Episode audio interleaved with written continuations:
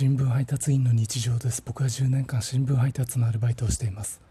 今日夕刊配達中、東京は雨が降ってたんですけど、一軒家のポストに新聞を入れようとすると、そこの家の貴婦人が門まで出てきてくれて、雨の中ありがとうと言葉をかけてくれました。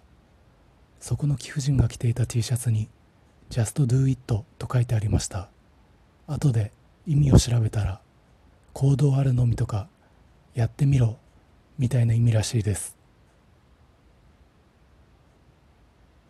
最近きな粉にハマってます。